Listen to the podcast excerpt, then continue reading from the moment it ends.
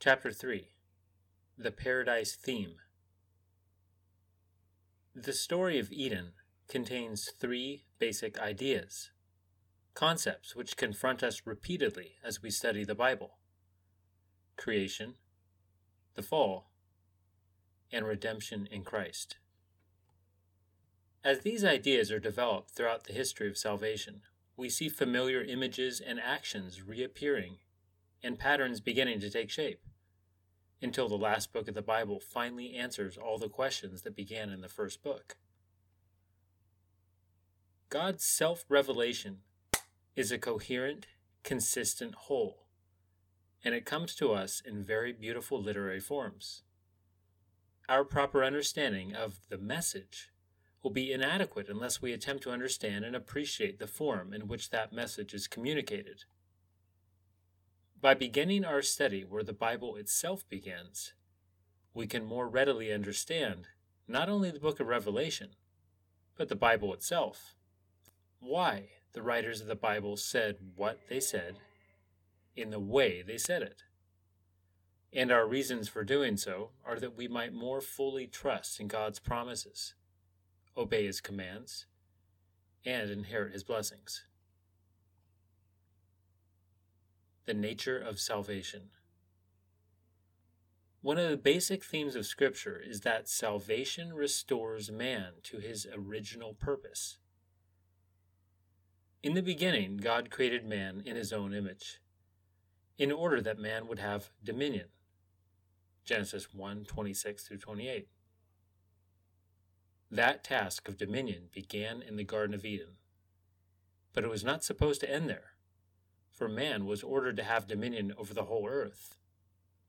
Adam and Eve and their children were to extend the blessings of paradise throughout the entire world. But when man rebelled, he lost the ability to have godly dominion because he lost fellowship with his Creator. While fallen man is still the image of God, Genesis 9 6, he is now a naked image. Genesis 3 7. For he has lost his original covering, the glory of God. Romans 3:23. The image of God remains to some extent in all men, but the image has become twisted, marred, disfigured, and broken as a result of sin. And the earth, which was planned to become God's garden temple, has instead become a wilderness of thorns, thistles, sweat, scarcity, pollution, and death. Genesis 3:17 through 19, Isaiah 24 1 through 6, Romans 5:12.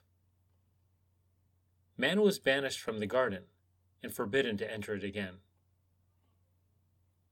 But that isn't the end of the story. On the very day that God pronounced judgment upon man and the earth, he pronounced a greater judgment upon the tempter, declaring that the Redeemer would come some day to crush the serpent's head. Genesis 3:15. Accordingly, the apostle John tells us that quote, the Son of God appeared for this purpose, that he might destroy the works of the devil. Unquote. 1 John 3 8. Christ came as the second Adam in order to undo the damage brought through the first Adam. 1 Corinthians 15 22, 45, Romans 5 15 through 19. God had breathed into Adam the breath, in Hebrew, the spirit of life. But Adam's rebellion brought death into the world. In salvation, Christ again breathes into his people the spirit of life. John 20, 22. Eternal life, which sets us free from the curse of sin and death. Romans 8, 2 and which will ultimately result in the restoration of the entire creation. Romans 8 19 through 21. In Christ, we really are a new creation. 2 Corinthians 5:17 because we have been recreated in God's image.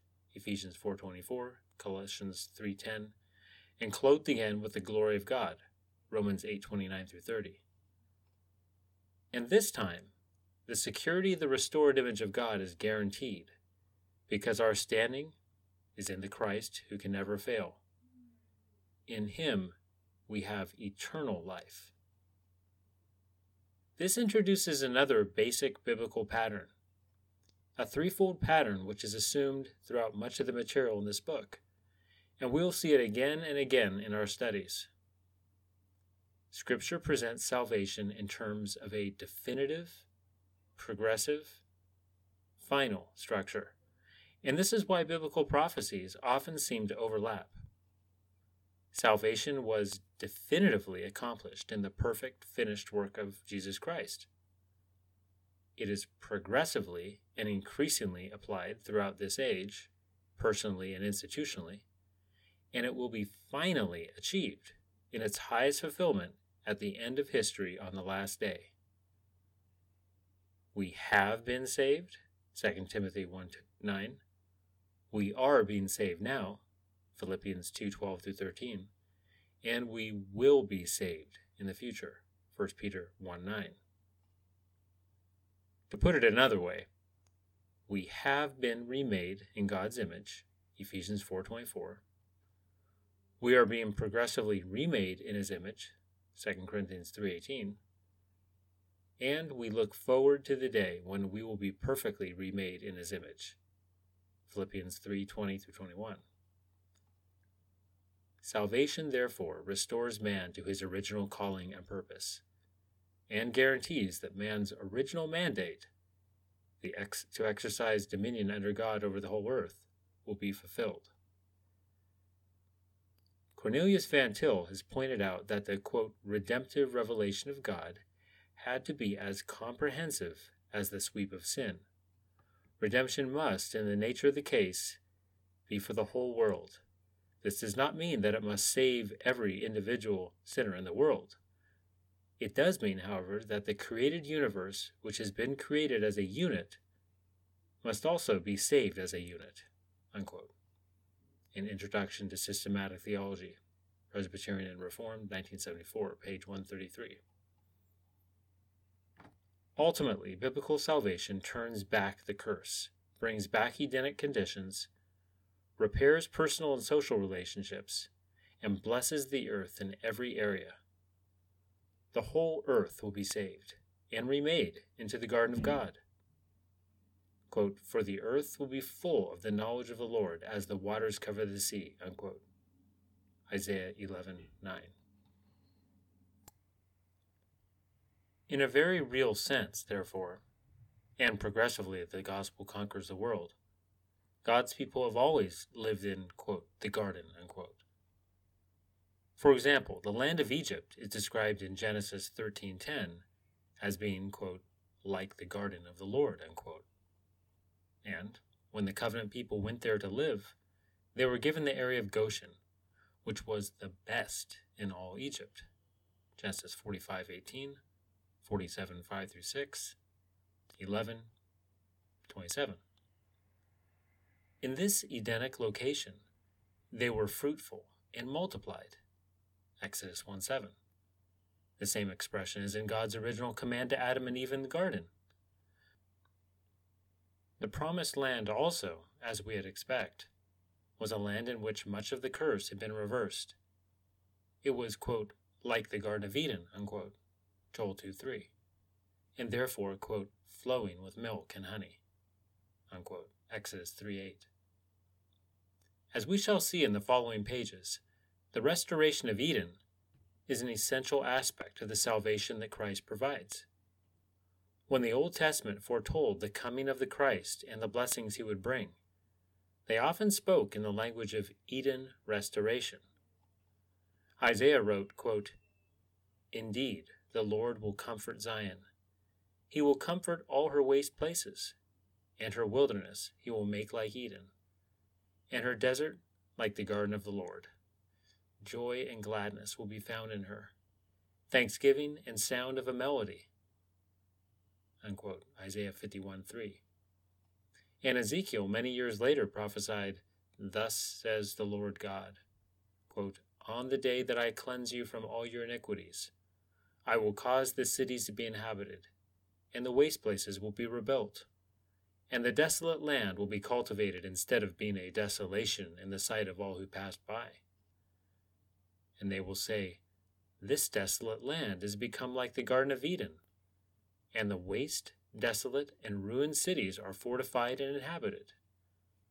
Then the nations that are left round about you will know that I, the Lord, have rebuilt the ruined places, and planted that which was desolate. I, the Lord, have spoken, and will do it. Ezekiel 36, 33 through 36.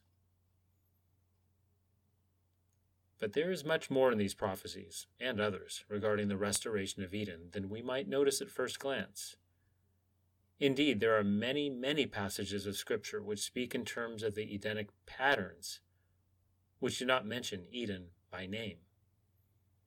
The paradise theme runs throughout the whole Bible, from Genesis to Revelation. But in order to recognize it, we must first familiarize ourselves with what God's Word says about the original garden itself. God has gone to the trouble to tell us some very specific information about the garden. And the rest of Scripture is built on this foundation, referring back to it regularly. Note well, this study is not merely a collection of trivia, of, quote, strange and interesting facts about the Bible, unquote for example, the sort of irrelevant data that is often to be found in the quote encyclopedia unquote sections of big family Bibles. It is, I repeat, a major biblical theme, dramatically illuminating the message of the book of Revelation. And by the way, helping us to understand the message of the Bible as a whole. Thus, in the chapters to follow, we will examine the various characteristics of the Garden of Eden taking special notice of how each of these becomes a quote sub theme unquote in itself in terms of the general theme of Eden restoration and salvation.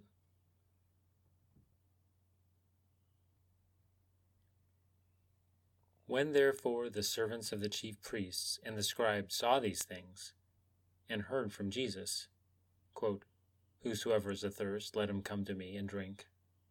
Unquote, John 7:37 they perceived that this was not a mere man like themselves, but that this was he who gave water to the saints, and that it was he who was announced by the prophet Isaiah. For he was truly the splendor of the light and the Word of God. And thus, as a river from the fountain, he gave drink also of old to paradise. But now to all men he gives the same gift of the Spirit, and says, quote, If any man thirst, let him come to me and drink. Whosoever believeth on me, as saith the Scripture, rivers of living water shall flow out of his belly. Unquote. John 7:37 through 38. This was not for man to say, but for the living God, who truly vouchsafes life and gives the Holy Spirit. Saint Athanasius. Letters